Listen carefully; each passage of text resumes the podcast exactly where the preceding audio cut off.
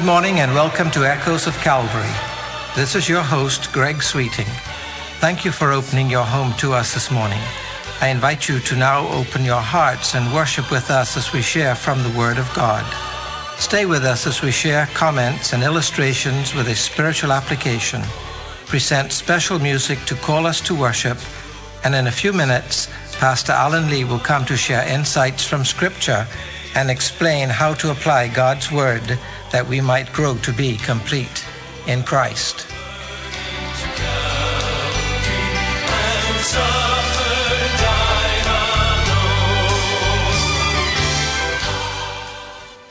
Sitting there in my apartment looking out of the sliding glass door, I was aware of the film that covered the glass. It was because the glass had not been cleaned for some time.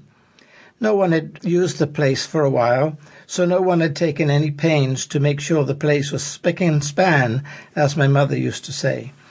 In other words, it needed some TLC, some tender loving care. The view was expansive. I could see everything outside. The colors were the same as always, but something was missing. The sky was blue. The clouds floating by were white and fluffy. The grass was green, and the buildings opposite were the same tans and dark reddish brown roof as they had always been, but I still felt like something was missing. What could it be? I sat and wondered the question. Obviously, I didn't have anything else more pressing on my time commitments than to ponder the imponderable. The answer was there. I could sense that there was a simple answer. Why did it evade me? I looked again. Nothing had changed. I took my glasses off and found the microfiber cloth that the optician had given me and rubbed the lenses very carefully. That process only made me even more conscious when I put my glasses back on of the dirty glass in front of me. My vision was even more startled by the panorama opposite where I was sitting. Something had to be done. I stood to my feet, went to the laundry area where I secured a bucket, some soap, a few rags, and went back to the dirty glass. Proceeded to do what needed to be done. I washed the glass thoroughly. I dried it thoroughly. I stood back to see the results of my labor. And several things came to mind, which I'll share with you in a moment.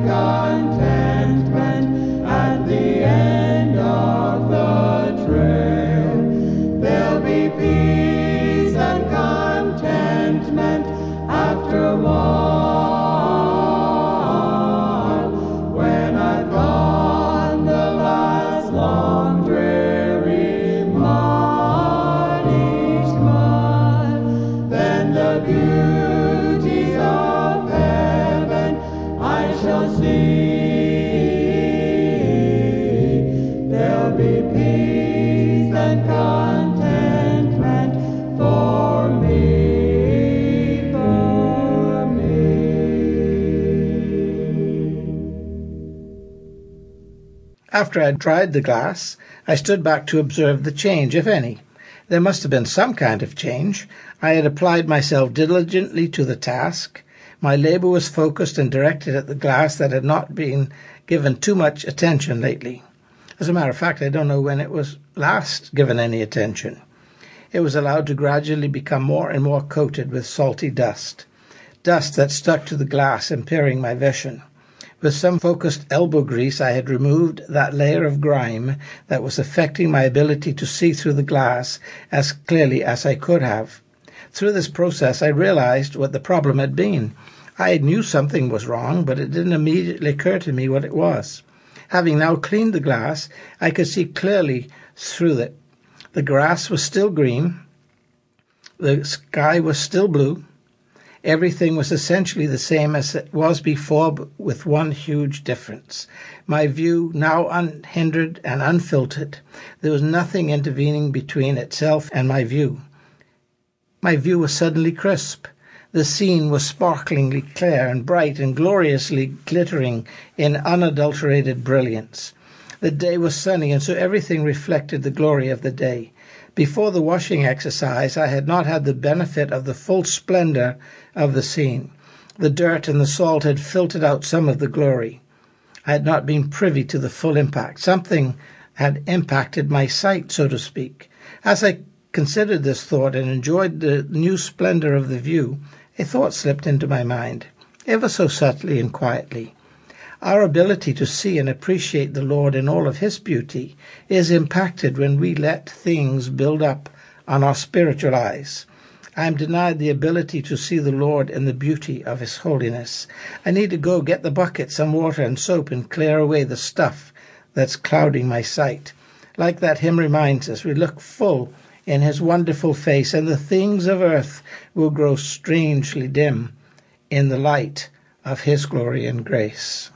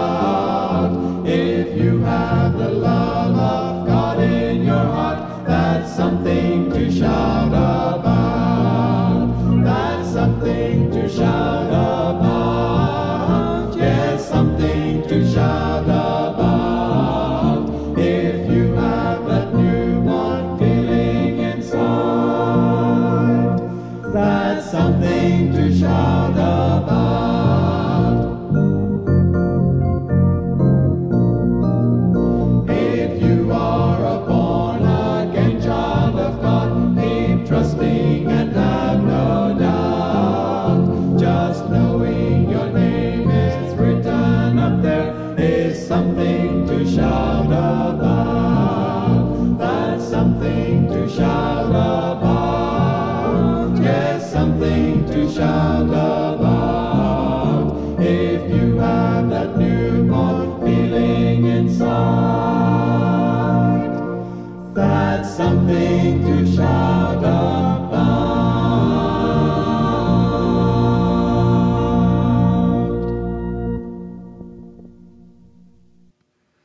now, with his message for today, here's our pastor, Alan Lee. Good morning. Again, what a blessing to be able to fellowship with you around the Word of God this morning. And today we are once again going to be looking into that mysterious and fascinating passage in the Word of God. This is the sixth message in our ongoing exposition of the Epistle of Jude, in which he exhorts believers to contend or fight for the faith, that is, the Word of God, as delivered once and all to the people of God. he is warning us about false teachers who sneak into local churches to lead gullible believers away from the truth by twisting scriptures to teaching false doctrines that will tickle the fancy of the hearers, but yet provide no genuine spiritual nutrition or food for the soul.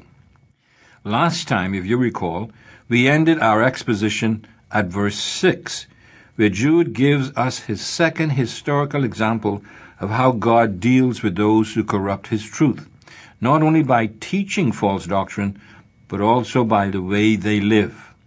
The first was that of the Jewish people themselves, and the second example is that of the fallen angels, which we began to explore last time in verse 6.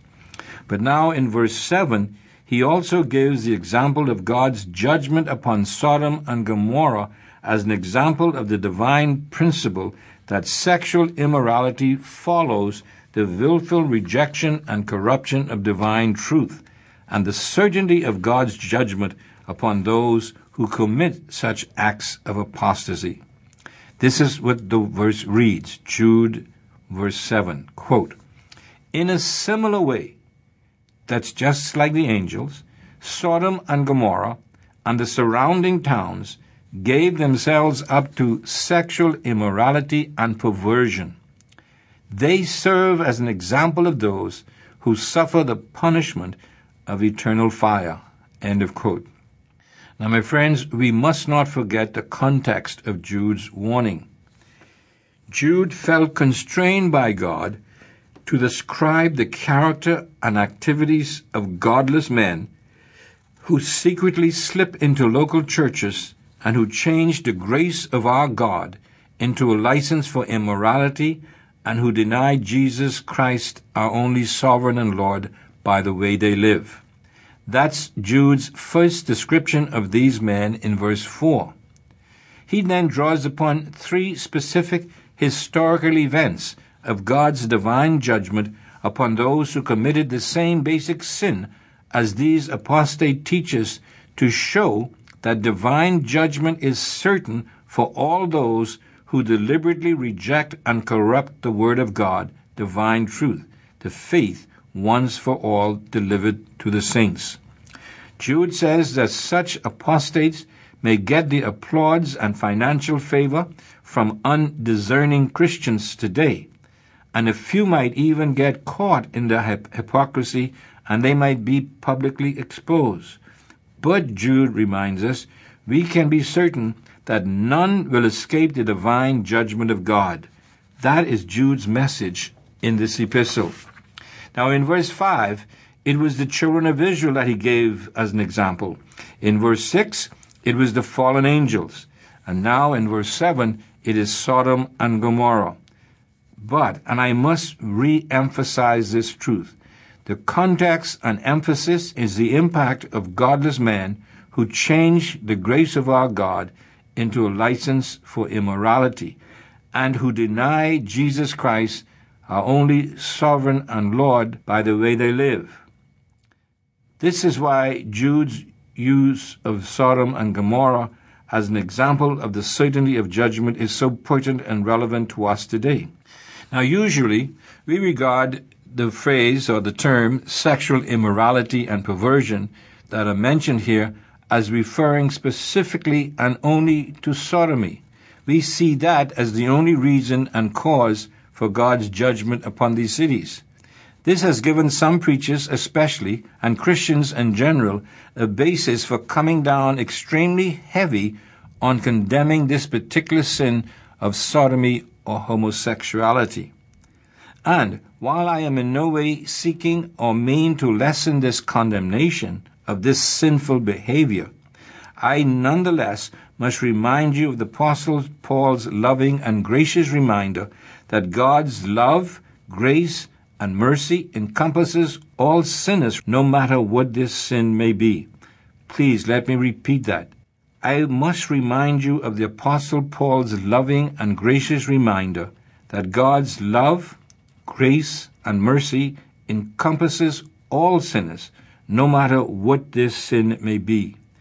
My friends, the blood of Jesus Christ can and does wash away any and every sin. Listen to the apostle's glorious words in 1 Corinthians chapter 6 verses 9 through 11. And again I remind you, this is God speaking directly to us. Do you not know that the wicked will not inherit the kingdom of God? Do not be deceived. Neither the sexually immoral, nor idolaters, nor adulterers, nor male prostitutes, nor homosexual offenders, nor thieves, nor the greedy, nor drunkards, nor slanderers, nor swindlers will inherit the kingdom of God. And that is what some of you were. Now notice that phrase. This is in the past tense. That is what some of you were. But listen to these glorious words now. But you were washed. You were sanctified. You were justified in the name of the Lord Jesus Christ and by the Spirit of our God. End of quote. Paul, my friend, is saying here that anyone, regardless of the type of sin he or she is involved in as way of life, can be washed and cleansed by the blood of Christ if that person calls upon the name of Christ for salvation. That's the core of the gospel, the good news of Jesus Christ. Christ died for our sin, for your sin, for my sin, for all sin. And so there's no sin that can leave a stain that's too hard for the blood of Jesus Christ to wash out. If it's one thing we can be sure of in this world, my friend, in this world of uncertainties in which we live, it is this truth that we can be certain of. There is still power in the blood of Jesus Christ to cleanse us from all sin. What a glorious truth this is. However, returning once more to the specific point of our text, I believe that it is a misrepresentation of the Bible as a whole to say that sodomy, which society has relabeled homosexuality, was the only cause for God's judgment upon Sodom and Gomorrah. While this sin was certainly a reason for God's judgment, it most certainly was not the only reason. And I am certain that the other reasons will shock, if not anger, many Christians, especially some preachers. But if I am to be faithful to teaching the Word of God and not put myself into the same group Jude is condemning for not preaching the Word of God for what it is, the Word of God, and not the Word of man, I must preach this part of the truth as well. And so, for those of you who profess to be Christians and are so strongly opposed to homosexuality, I encourage you, in fact, I implore you, please get out your Bibles so that you can read for yourself the text to which we will be looking at right now. First, Genesis chapter 18 and 19, where the event is recorded. In verse 20 of chapter 18, we have the charge against the cities repeated by God to Abraham. This is what the text says. Then the Lord said, The outcry against Sodom and Gomorrah is so great, and their sin so grievous, that I will go down and see if what they have done is as bad as the outcry that has reached me. If not, I will know. End of quote. Now, the word translated outcry in our text is a legal term for a petition or a complaint. Now, personally, I have always wondered who made this complaint or petition or outcry to God. Could it have been just Lot, who is described as being vexed in his soul day in and day out because of the wickedness he saw in the city? If so, then it fits well in the context that we are developing here. However, God, the text says, goes down to investigate in the form of two angels now, one is probably Michael, and the other, many believe, the pre incarnate Christ himself. But these two angels make their inspection. Now, if you go to Judges 19, you have a similar incident that occurred to the angels as well. But then these angels give their verdict in chapter 19, verses 12 and 13. This is what is said. Now I quote again the word of God. The two men, these are actually the two angels, who took the form of man. The two men said to Lot, Do you have anyone else here, sons in law, sons or daughters, or anyone else in the city who belongs to you? Get them out of here, because we are going to destroy this place.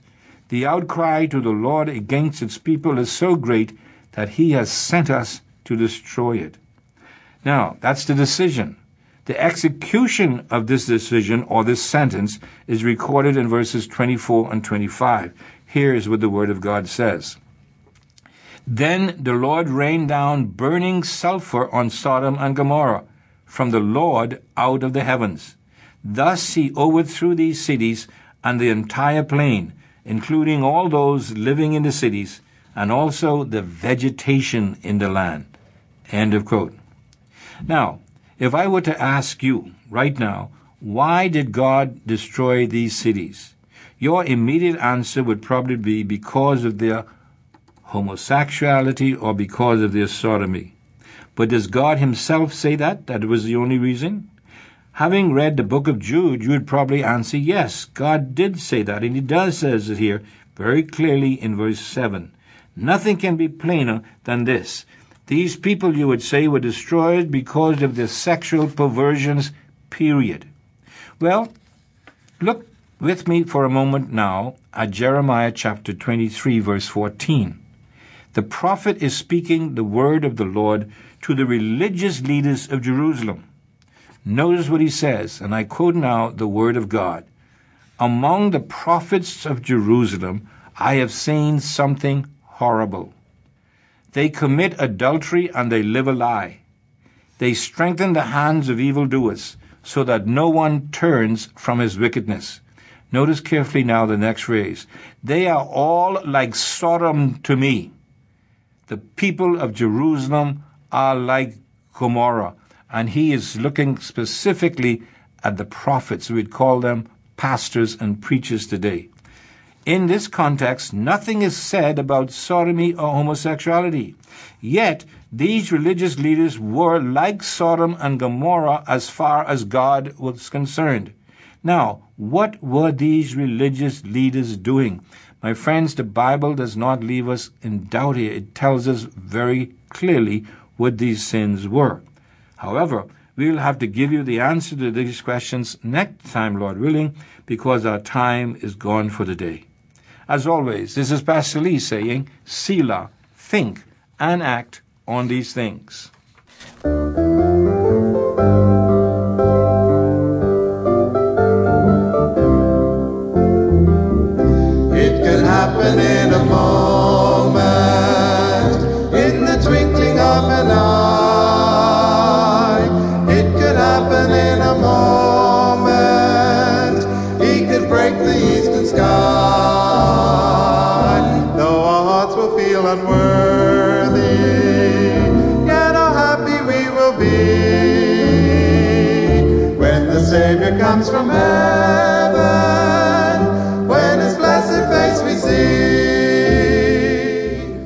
You have been listening to Echoes of Calvary, a radio ministry of Calvary Bible Church in Nassau, Bahamas. Our morning worship service begins this morning at 11 o'clock in the sanctuary located on Collins Avenue. We extend an invitation to you to join us on these occasions. If you would like to contact the church or Pastor Lee, address your letters to Echoes of Calvary, Post Office Box N1684, Nassau, Bahamas. And so we come to an end of this broadcast. I invite you to think about the message this morning. Consider the one who is our Savior and Lord. Grow to be complete in Him. And remember, as echoes from Calvary stir in your heart, keep listening for that shout, Maranatha, the Lord is coming soon. There forevermore to stay.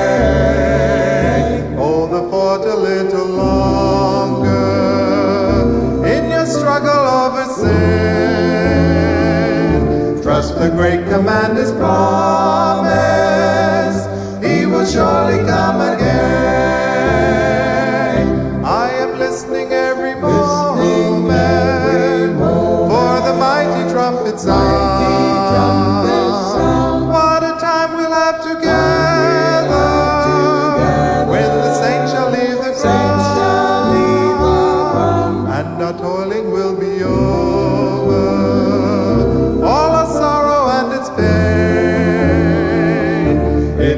It could